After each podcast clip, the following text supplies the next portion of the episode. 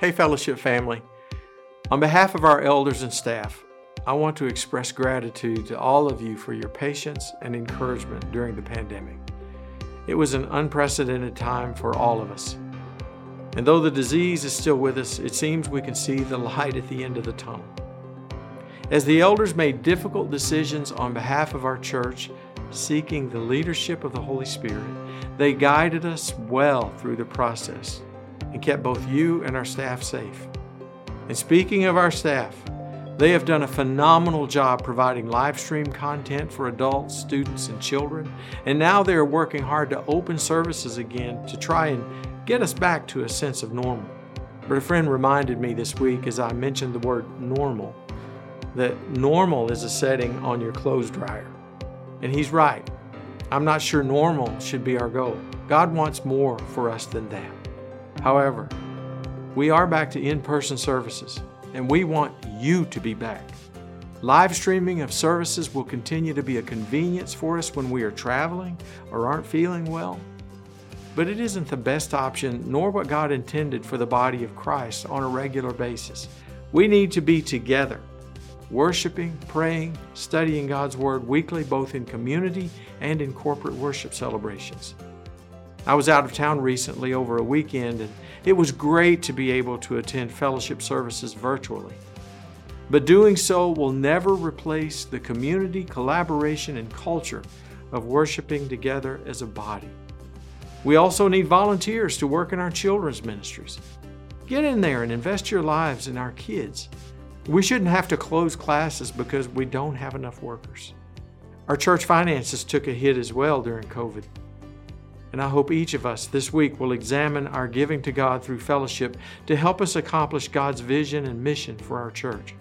We need to catch up to where we were this time last year or maybe even exceed it. Remember, we can't outgive God, who has given so generously to us. One last thing. It seems our nation has never been more divided, and certainly never more so in so many different directions. Fellowship Bible Church should be a lighthouse of hope and unity in our community and in our world. We are bound by a common purpose based on the truth of Scripture, and we will never waver from that foundation. When everything seems chaotic, let us be rock steady because we know our God is in control, come what may. He is able to do abundantly more than we could ever ask or imagine. So let's keep our eyes fixed on Him. Let's love well and let people see Christ in us. God bless.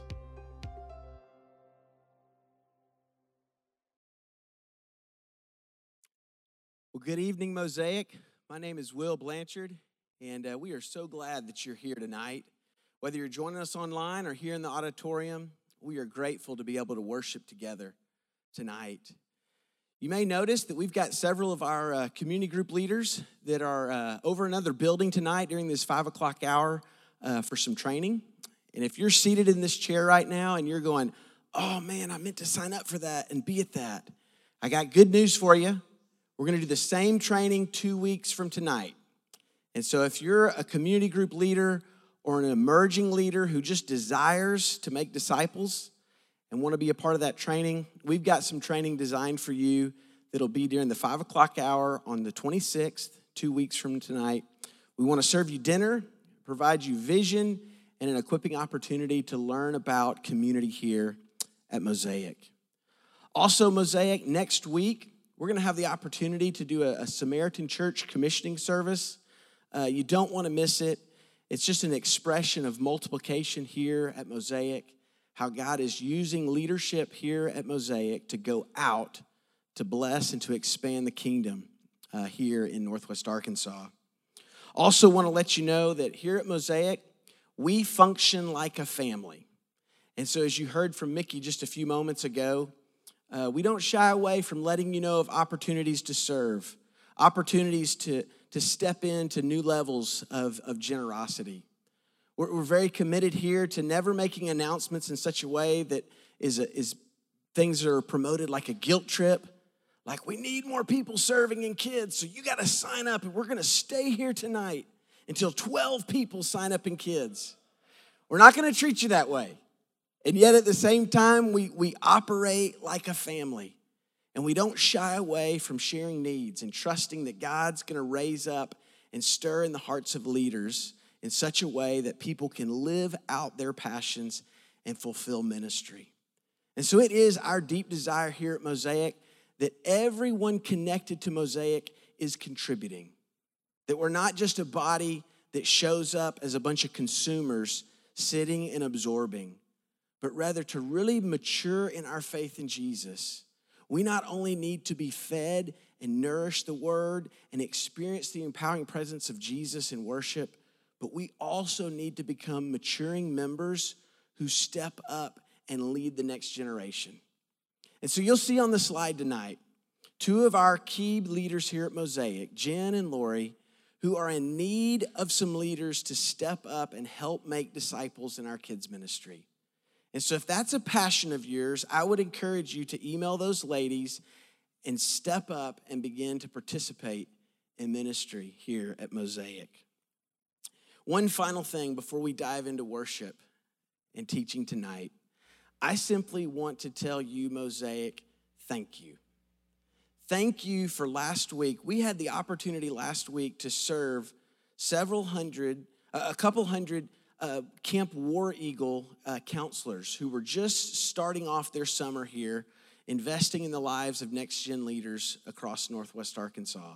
We were able to serve them a meal. There were some prayer cards that uh, Mosaic, you so graciously grabbed on the way out and committed to pray for those counselors over the next seven to eight weeks as they invest in the lives of students. And I just want to tell you thank you and how honored I am to be a part of a church that takes that kind of hidden multiplication, name nowhere, fingerprints everywhere leadership seriously. That's refreshing. So, if you would, Mosaic, let's stand to our feet. Let's invite the Lord's presence here tonight. Let's trust that He's going to speak to us through His Word as we, as we worship Him. Would you pray with me, Mosaic? Dear Heavenly Father, we are so grateful to be here. We are so grateful to be able to magnify the name of Jesus, to gather as the body of Christ, to function like a family not a dysfunctional family, but to function like a family of broken people who've been redeemed by Jesus Christ. God, thank you for that privilege. Lord, we come with an expectant spirit tonight, trusting that as we worship you, as we magnify Christ, as we study your word, that you, Lord, are going to speak to us. And so we have a posture of listening and receiving tonight, trusting that you're going to speak. God, we love you.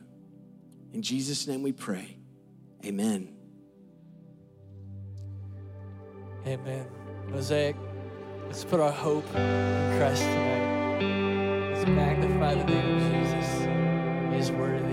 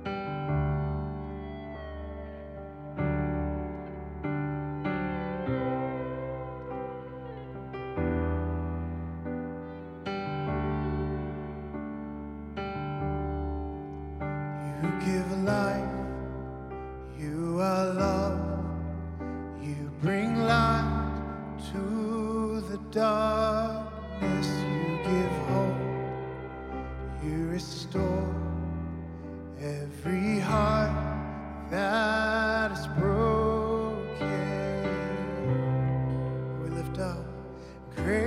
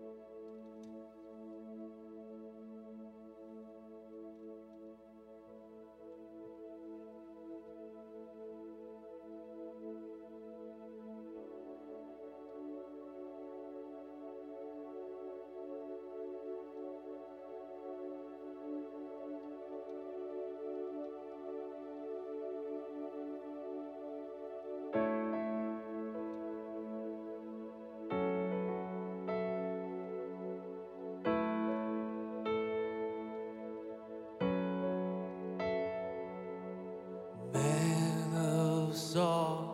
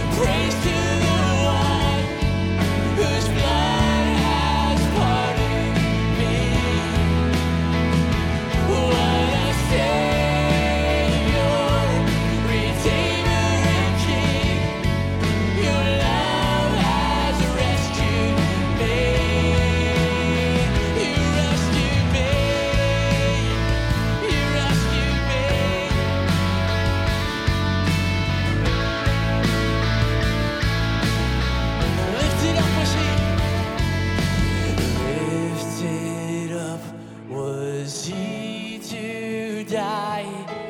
It is finished was his cry. Now,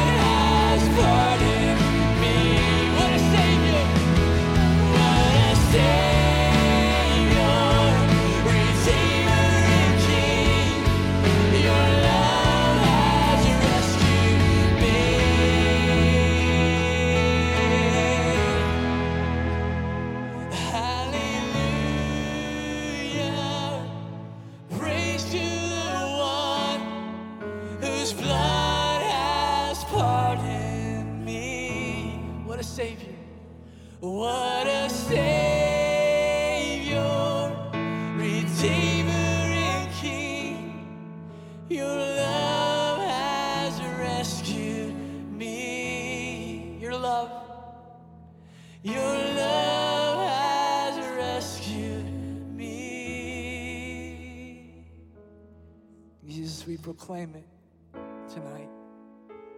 God, we proclaim the cross. God, we proclaim our hope in you, in you alone. Jesus, great are you, Lord. Great are you, Lord. Jesus, as we move into this time of teaching, God, open our ears, open our hearts. We welcome you in. Change us. Change us, Jesus. We love you. Amen. You guys can have a seat. Amen. Can we thank our worship team? Yeah. So sweet. So sweet. Good evening. My name's Colin. Uh, glad you're here with us. Um, if you have a Bible, a device, you're going to need it. Uh, we're going to cover a lot of scripture this evening. But if you have one, uh, Genesis 15 is where we'll start. And uh, we're actually in the book of Hebrews, but uh, I'm about to go like super nerdy with the Old Testament for a little while. And it'll all make sense soon. So, uh, if you would, open your Bibles to Genesis 15, and then from there, we'll also go into Hebrews chapter 8. If you are just joining us, uh, we've been in the book of Hebrews uh, for a little bit now. Um, and just to give you a brief overview, or maybe you've been following us along, uh, I love the way that Swindoll puts it uh, in this. He says that the book of Hebrews, ultimately, this letter is written in regards to the superiority of Christ and his person uh, as our priest and for our life. And so the whole letter is written to this group of Hebrews, these groups of Christians who have been growing up in a Jewish culture with Jewish heritage, and they have now come to follow Jesus, and they're wondering whether or not they should return back. Should we go back to the temple? Should we go back to the old way? Should we live under the Mosaic covenant rather than continue to press on and follow Jesus? And the author, who is not known to us, writes this letter of how Jesus is so much more superior. He is better. First and foremost, superior to the prophets, the angels, Moses, the Sabbath. He moves then as our priest, which is the section we're in tonight, and ultimately for how we, as Christians, he gives us these let us have, let us have, let us have.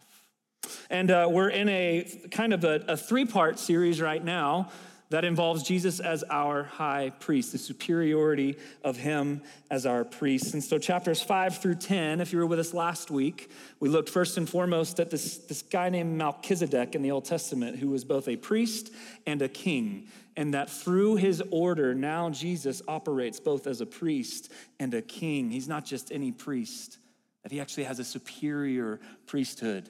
And tonight we'll dive a little bit into the new covenant and the sacrifice that, that this new priest brings. And next week we'll close with how that priest, this new priest, gives us greater access to God. Uh, but first and foremost, I think it's probably good for us to understand a term we don't use a lot um, outside of biblical circles, but it's the term covenant. And so many of us, when we hear as Western American people, we hear covenant, and what's the first thing that comes to mind? Marriage, marriage. That you have a man and a woman standing before God and witnesses to come together to make these promises with one another to join in marriage and, and, and to go about this life together. The uh, Hebrew term is berit, say berit. Berit. It's a very good term. We're going to say it a lot tonight. Uh, the term berit actually has a very significant meaning that it's not just uh, promises, it's actually a relationship. That you're entering into a formal relationship with someone, choosing to berit, that is to come into agreement. The New Testament is diatheke, diatheke, which is an inheritance or a will. Like if someone were to pass, it would come across as this inheritance, a will, an agreement of said terms that we'll enter into. And so, in summary, a, a, a, covenant is a chosen formal relationship where two parties partner together. They come together, binding promises to one another to work together for a common goal or a common purpose. And uh, this is actually something in the ancient Near East uh, where this was a pretty common practice. And when you were making a covenant with somebody, a berit, there was actually some things that would be involved. And so I need a volunteer. I'm going to call on you. Come on up. Come on, Corey. Everyone, give my friend Corey a round of applause. And so, if we were going to have a berit, a, a, a relationship to choose to enter in together, um, it would be something that was, whether it was we were selling land, or uh, if I had a donkey and he wanted to give this, or marriage, whatever it was, uh, we were going to berit together, and there would be some steps. Um, more commonly and significantly, let's say Corey's a king and I'm a king, and we have our kingdoms, hey king, and we want to enter into a treaty together, a berit, a relationship that we will protect one another from foreign enemies and share our things. You cool with that? Okay, cool. Corey's in. So, what would happen first is a, a preamble. It would be Hi, I'm Colin, and this is I'm the king of whatever land, he's the king of this land. And then we'd move into these are the terms of the agreement, our berit. And then from there, we'd continue to go all the way through who are our witnesses that are involved. Um, if it was a pagan culture, which most of the time it was, we would actually give offerings before the gods that we worshiped. And then we'd come to this part in the berit ceremony known as the solemn ceremony. And the Hebrew word is karat berit, and it means to cut a covenant. And so we would take a, a goat, like my friend here. Go ahead, Kels. So cute. Now, this can feel weird for people who didn't like grow up on farms, but this is very, uh, this is how they did it in the ancient Near East. So I would bring a goat, and my friend Corey would bring a goat, and we would cut it in half. And we'd spread out the pieces, and then Corey and I would hold hands. Come on. And with the blood running between it, we would promise, make an oath to one another. Hey, what has happened to this goat, Corey? If I break the covenant, let what happened to this goat happen to me. And then Corey would say, The same thing. same thing. and so now it's all bloody. This is in the days of sandals. And Corey and I together would walk through the blood. And then we collect the pieces, we throw a party, and we eat it. Let's give Corey a round of applause. Great job, Corey. A karat berit, very traditional, and, and this would be happening all across the ancient Near East. And how beautiful is it that uh, for, for mankind to enter into these relationships, to partner together, how beautiful is it that the triune God desires to partner with us? See, the whole Old Testament, I know we're gonna, we're gonna fly through it. You could understand it through these covenants, these berits, first and foremost, beginning in the Edenic, where God creates Adam and Eve, creates mankind as image bearers. That is his representatives, his partners, to go and rule. He gets a mandate in Genesis 1 rule the world, fill it, to go and partner with God in bringing his goodness and his glory to all the world. How do they do? They don't keep their end of the covenant, but our God is a covenant making, covenant fulfilling, covenant keeping God. And so he steps in in Genesis chapter 3 uh, 15. He gives the proto evangelium, that is the first gospel. He makes a promise that through the line of this woman will come someone who crushes the head of evil and brings about the kingdom of God. And from there, humanity continues to not hold up their end of the bargain. We come all the way to Noah, and Noah is chosen to enter into a berit, a covenant, a partnership with God, that he is not going to flood the earth again. Instead, that through Noah, he'll continue that promise from Genesis 3:15. And after Noah, we come to a man named Abraham. And Abraham has a couple of covenants from Genesis 12 to 15. But look in uh, Genesis chapter 15 with me.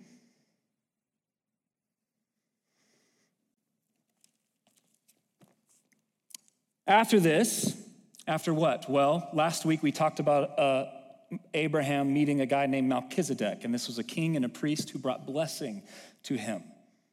This all ties together in Hebrews, I promise. Genesis 15. After this, the word of the Lord came to Abram in a vision, and he said, Do not be afraid, Abram. I am your shield, your very great reward. And Abram has some hesitation. Oh, sovereign Lord, what can you give me since I remain childless. See, Abraham and his wife Sarah, they, they were not able to have children, and God has made a promise to them, a covenant, that through their line, through their children, will continue that proto evangelium all the way back in 315. Through them will come the seed who's going to crush the head of the serpent. Uh, verse 3 You've given me no children, so a servant in my house will hold the heir, and the Lord has other plans. This man will not be your heir. Uh, but a son coming from your own body will be. And he took him outside and looked up at the heavens. Here comes Yahweh, the covenant making, covenant keeping, covenant fulfilling God, entering into Berit ceremony with Abram. He took him outside. Look at the heavens and count the stars, if indeed you can count them. Then he said to him, So shall your offspring be. Abram believed the Lord, and he credited him to righteousness. He also said, I am the Lord who brought you out of Ur and the Chaldeans to give you this land and take possession of it. Abram still has questions. O sovereign Lord, how can I know that I will gain possession of it? So the Lord said to him, Bring me a heifer, a goat, and a ram, each three years old, along with a dove and a young pigeon. And Abram brought these, all of these, to them and cut them in two and arranged them opposite of each other. Verse 11. Uh, the birds came down for prey to eat it, but Abram drove them away. In 12, as the sun was setting, where is Abram? Uh oh, we have a Berit ceremony taking place here. There's a partnership that's about to happen. God is entering into a covenant promise with Abram, and he's sleeping. He falls into a deep sleep, and a thick, dreadful darkness comes over him. And then the Lord says, Know for certain that your descendants will be strangers in a country not of their own, and they will be enslaved and mistreated for 400 years. But I will punish the nation they serve as slaves, and afterward they will come out with great possessions. You, however, will go to your fathers in peace and be buried at a good old age. Skip down to verse 17. And when the sun had set and darkness had fallen, a smoking firing pot with a blazing torch appeared and passed between the pieces. All throughout the Old Testament, when God presents himself as present, it's always accompanied with fire many times. And so here in this moment, Abraham's off sleeping, the Berit ceremony is taking place, and who is it that crosses through the blood of this animal? On that day, the Lord made a covenant with Abram and said, To your descendants I will give this land. God makes a covenant with Abram, but it's not Abram who's walking through it, it's actually Yahweh himself. This covenant will not be the blood of Abram that's shed. And then you move from there after the Abrahamic covenant, we come to the Mosaic covenant. So now you have the, uh, God has led his people, uh, Israel, out of slavery to the Egyptians. And at Mount Sinai, they receive this call that you are going to be a kingdom of priests that you will be my representatives. I want to enter into a partnership with you, Israel, to share my goodness and glory. And so Moses sets them up and they get the commandments. And from the commandments, they uh, have all the different priests. They get an Aaronic priesthood of how they're to do sacrifices and atone. They have the tabernacle, that is the place of God's presence where they'll go and worship. And all of this is to point to man's need for grace because Israel can't keep up they do not hold their end of the covenant. Continually, they can't meet it, but God steps in again and he makes a partnership with King David, Israel's king, and says, Through this line will come a kingdom that will not end, it will last forever. And Israel still, it's not enough, and they continue to abandon this covenant making, covenant keeping, covenant fulfilling God. And then the prophets come, and Israel's and now been going through a couple of uh, different uh, times of exile with Assyria and Babylon, and they're living in foreign lands, and they no longer know this covenant making, covenant keeping, covenant fulfilling God. And the prophets begin to prophesy of a new covenant, something that will come that will be completely different than the last, where God will not only step in and make a covenant the prophet Ezekiel says, I will give you a new heart and a new spirit I will put within you. That he's going to change the very heart of his people to walk in relationship and partnership with him.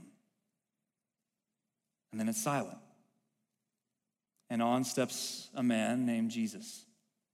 And he comes in and he begins to heal and teach and preach the kingdom of God. And who is this claiming to be in the line of David? Who is this that is coming and claiming kingship over Israel? And not only that, the priests who are following the Aaronic priesthood, who is this man who's claiming to forgive sin?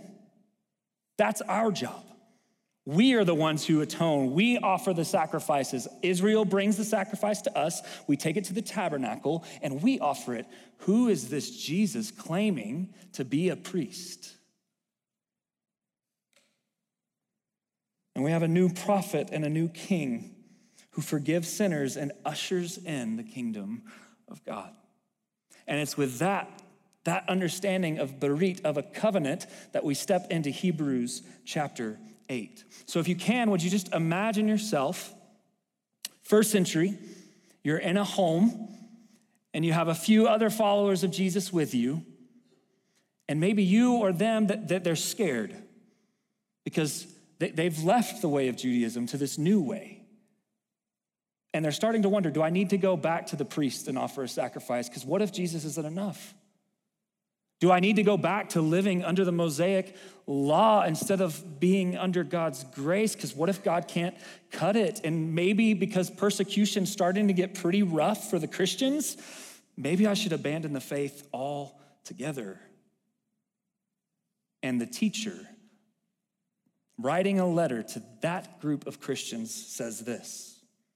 Now, the main point of what we are saying is this. Don't you love it when good teachers tell you at the top, like, here's what I need you to learn?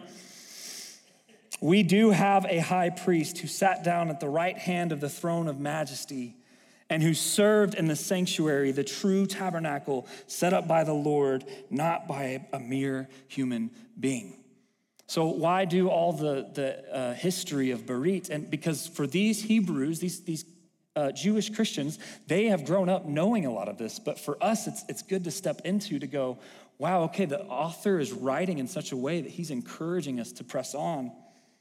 And he continues the high priest of a new covenant has a superior ministry that every priest, verse 3, is appointed to offer both gifts and sacrifices. So it was necessary for this one also to have something to offer. For if he were on earth, he would not be a priest.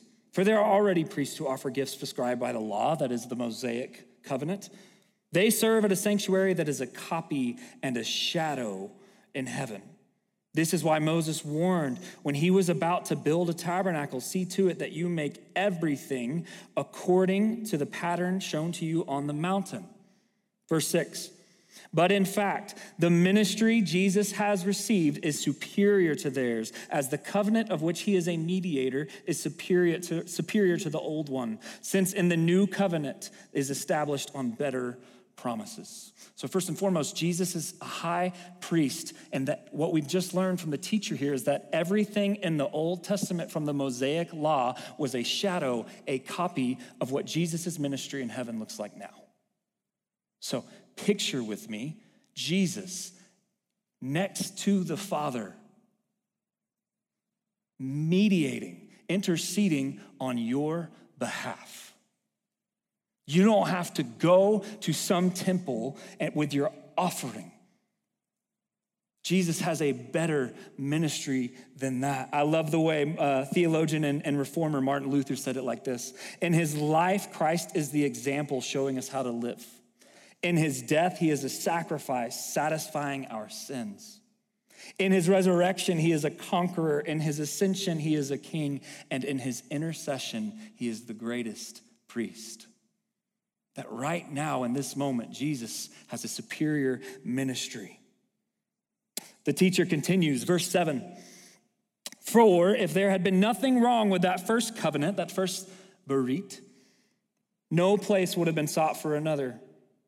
Verse 8, but God found fault with the people and said, quoting now the prophet Jeremiah, the days are coming, declares the Lord, when I will make a new covenant with the people of Israel and with the people of Judah. It will not be like the covenant I made with their ancestors when I took them by the hand and led them out of Egypt, because they did not remain faithful to my covenant. Notice it wasn't God who failed on his end, it was man, it was us. And I turned away from them, declares the Lord. See, the Moses' covenant was meant to do one thing and one thing only it was to reveal sin and show our need for God's grace. That when Moses is, is outlining all these laws and these things that are required for the kingdom of priest, it's unveiling our desperate need for a better one. And the prophet Jeremiah continues, verse 10. This is the covenant I will establish with the people of Israel after that time, declares the Lord.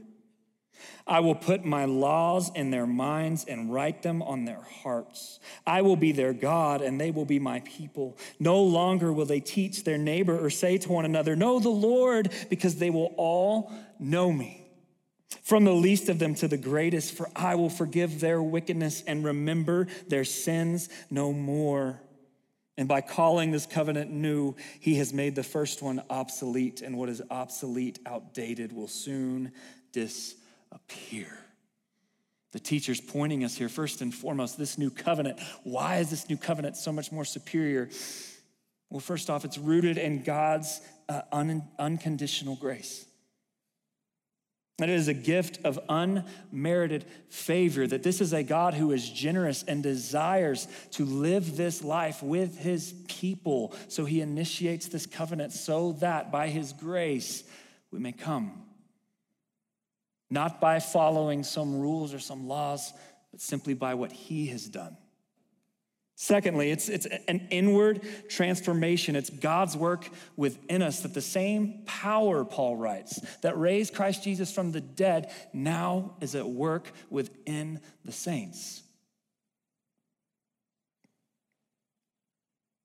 And that we debate so often of what is wrong in the world, and, and Jesus' understanding, and in his worldview, it's the human heart. He says in Mark that if you clean the inside of the cup, the outside will be clean. For what comes out of a person is what defiles him. Slander and evil, deceit, wickedness, adultery, murder, foolishness, all of the evil things come from within. See, the problem in Jesus' words is not within our actions, it's when the heart behind them. And so in comes his Holy Spirit to dwell with us to be present so that in this new covenant, we have a solution to the deep seated problem within every single human being. A new heart is available. And then God's invitation is to uh, intimate relationship. That we not only uh, are known by God, but that we can know God. That you're a friend of Jesus. He says, I didn't just call you my disciples, I call you friends Paul would say in Romans that you are now children of God, and if children, then heirs, heirs of God, and co rulers with Christ, if indeed we share in his sufferings. And this one's beautiful, and please hear me.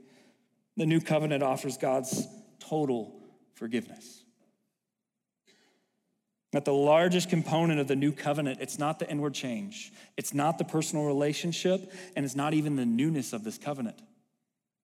It's the means by which God makes it happen. See, it is not the blood of animals or ourselves that will pay this way into the, the new partnership with God. It's on the cross of Christ that the sin of the world was consumed. It's his blood. And then the teacher continues describing the sanctuary. The first covenant it had regulations for worship and also an earthly sanctuary. A tabernacle was set up in the first room. There's a lampstand and the table, and he's referring to all of this old covenant. And then he says this down in 11 But when Christ came as the high priest, the good things that are now already here, he went through the greater and more perfect tabernacle, the place of worship. That is, that now, not made with human hands, that is to say, not a part of this creation, that in this moment, we don't have to go to a temple or a place to encounter the presence of the living God or atone for our sins. Jesus has the better place of worship, sitting at the throne of Him who will return again, who loves us, the God of light and love. And Jesus sits on that throne as a better priest, a better king. And lastly, a superior sacrifice. For he did not enter by the means of blood of goats and calves like Corey and I earlier. He entered the most holy place once for all by his own blood, thus obtaining eternal redemption. For the blood of goats and bulls and the ashes of a heifer sprinkled on those who are ceremonially unclean sanctify them so that they are outwardly clean. But how much more then will the blood of Christ, who through the eternal Spirit offered himself unblemished to God to cleanse our consciousness from acts that lead to death, so that we may serve, partner, walk in a covenant with the living God?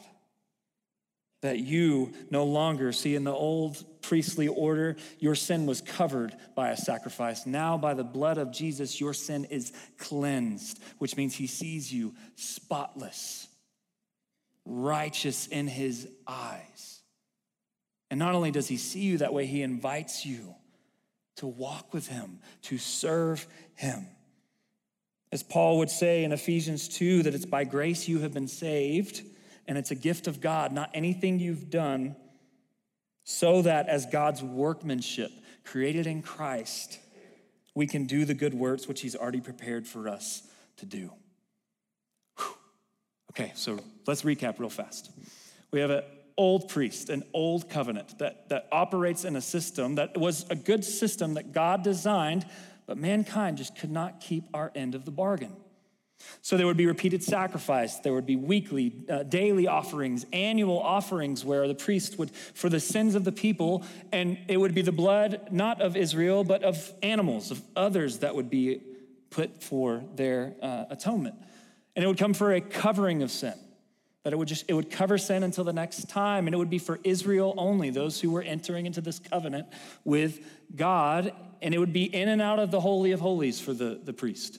He would come in the tabernacle, he would go out of the tabernacle, and he had all of these ceremonies that he would have to do to even get to that place and not die.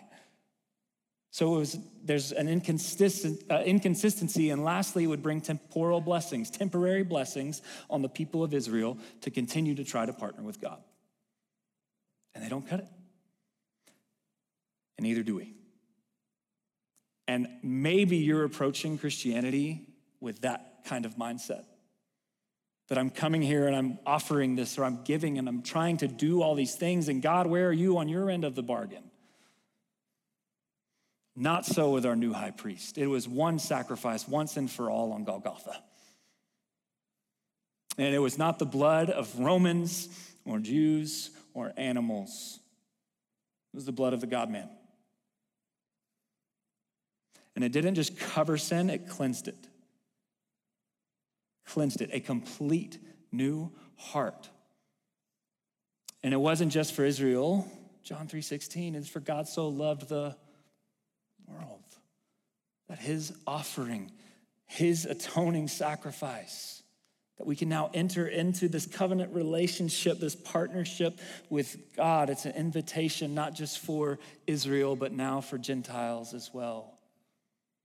And then after his death, resurrection, comes an ascension where he enters into the truest holy of holies, not a copy as, as Moses built, but now standing at the right next at the throne of the Father interceding and he remains there. He doesn't have to come in and out. He's there right now until he returns to bring eternal blessing of a new heavens and new earth, which John describes where there will be no tears. There will be no more death or mourning or crying or pain, for the old things have passed away, and God and man will dwell together. That this is the hope our inheritance, our berit. And so the author of Hebrews closes for this reason Christ is the mediator in this moment of a new covenant. That those who are called, those who have confessed Jesus is Lord, his sacrifice is enough, may receive the promised eternal inheritance. And now that he has died as the ransom to set them free from the sins committed under the first covenant. So, what do we do with this reality? You see how significant covenant is to God? Well, how do we respond? Well, first and foremost, I think we need to understand this that you in this room tonight, through the person and the work of Jesus, have the opportunity to partner with God in this life and the next. That everything from the old covenant, now that we stand in the new, it is an invitation to image bearers to come and have the Holy Spirit dwelling within you to live this life in such a way that you could not live it without Him. And He invites us to join Him, to partner with Him in Northwest Arkansas and the world a moment by moment, a day by day in our homes, in our relationships, in our workplaces, in our cities to join Him in His redemptive purposes. A few examples uh, Michael and Heidi Franz. They're like, don't call us out right now. But you have to understand something. I've seen these two partner with the kingdom of God, partner with God in this life in such a way that I have a four year old and a six year old, and Heidi has stood on a stage and led worship for my kids continually and sat with them. Michael has led small groups, community groups. He has joined from sixth graders all the way up to 60th graders of how to partner with God in this life. And here's what I love is that they're partnering in their home. They're joining God in that new covenant because Chad Franz, one of their kiddos, their oldest, said, I have seen my mom and dad provide for me even when I don't deserve it by giving their time and other things for me. Just as Jesus provided a way for us to be with God and we didn't deserve it, I've seen my parents look like Christ in this. Whew. Isn't it fun to partner with God in this life? Or how about Callie Day? She's an artist and she comes into these services every Saturday night and she sits there with her journal and she draws sermon analogies. And then she goes, and not only does she draw it for her own uh, edification or to use her artistic gift, she sits across the coffee table with other young women and begins to show them the beauty of Scripture and the beauty of God's Word. And she's partnering with God in this life to advance His kingdom. And we've already mentioned them once, but Camp War Eagle counselors, they just got done with their first week where these kiddos who they do not know and these families they do not know, they're giving all summer not to make money, not to finish school, but to go and to serve like Jesus, sweating in a cabin, getting yelled at a lot by kids, losing their voice on a daily basis so that they can help one of these little ones come to know and walk with God. Jesus invites you the covenant keeping, covenant making, covenant sustaining God, fulfilling God invites you to partner with Him in this life and the next. So tonight we're, uh, we're going to take communion. And uh, remember that karat berit, the ceremony? It involved a covenant, a sacrifice, and a meal. Jesus is uh, gathered with his disciples in an upper room and when the hour had come, Jesus and his apostles reclined at the table. And he said to them, I have eagerly desired to eat this Passover with you before I suffer. Traditionally, in a Passover meal, you would have the wine, you would have the lamb, and you would have the bread. And the disciples come in, they see the wine, they see the bread. Where is the lamb?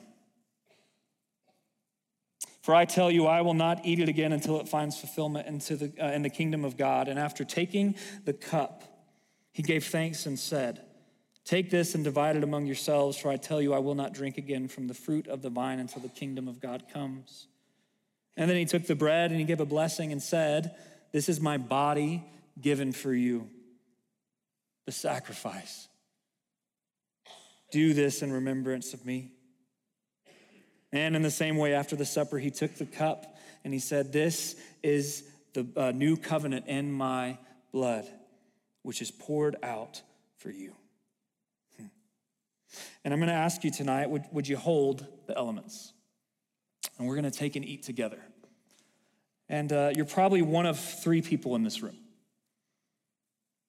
One, um, maybe you are trying to kind of be like Israel and you are trying to partner with God through religious acts. So you're, you're trying to pray more and you're trying to read scripture more and you're coming to church more and you're hoping that maybe if I do these things, God will hold up his end of the bargain. And I love you, but that's a lie from hell. And we need to repent because it is by God's grace and his work and his work alone that we're saved.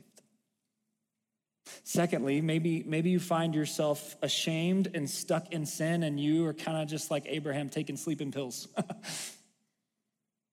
and uh, you wonder if you can ever get out of it. Could God ever love me? And, and I love you, but that's, that's not true in the new covenant. He sees you as spotless and clean and gives you a new heart so that we can walk in this life with Him. Or, or maybe this is all news and you've never even had the opportunity to understand God wants to partner with me. And uh, we believe in the priesthood of the believer here. So if you are interested in some way, shape, or form of knowing how do I do this life with God, I would just ask you, would you tap someone around you on the shoulder and say, Could we get coffee? And would you tell me more about that sometime? I would love to learn what it looks like to join God in this life and the next. But uh, we're going to hold the elements and then we'll, we'll, take and eat together and drink together. But, but before then, I would ask you in this time, however you need to respond to our covenant making, covenant keeping, covenant fulfilling God, would you do so? Father, thanks for welcoming us home. Home to serenity and peace and joy and friendship Jesus, thanks for your atoning sacrifice and the new covenant which you mediate in this moment. Spirit, in this time, do what you need to do, both within and around us. We love you. It's in your beautiful name.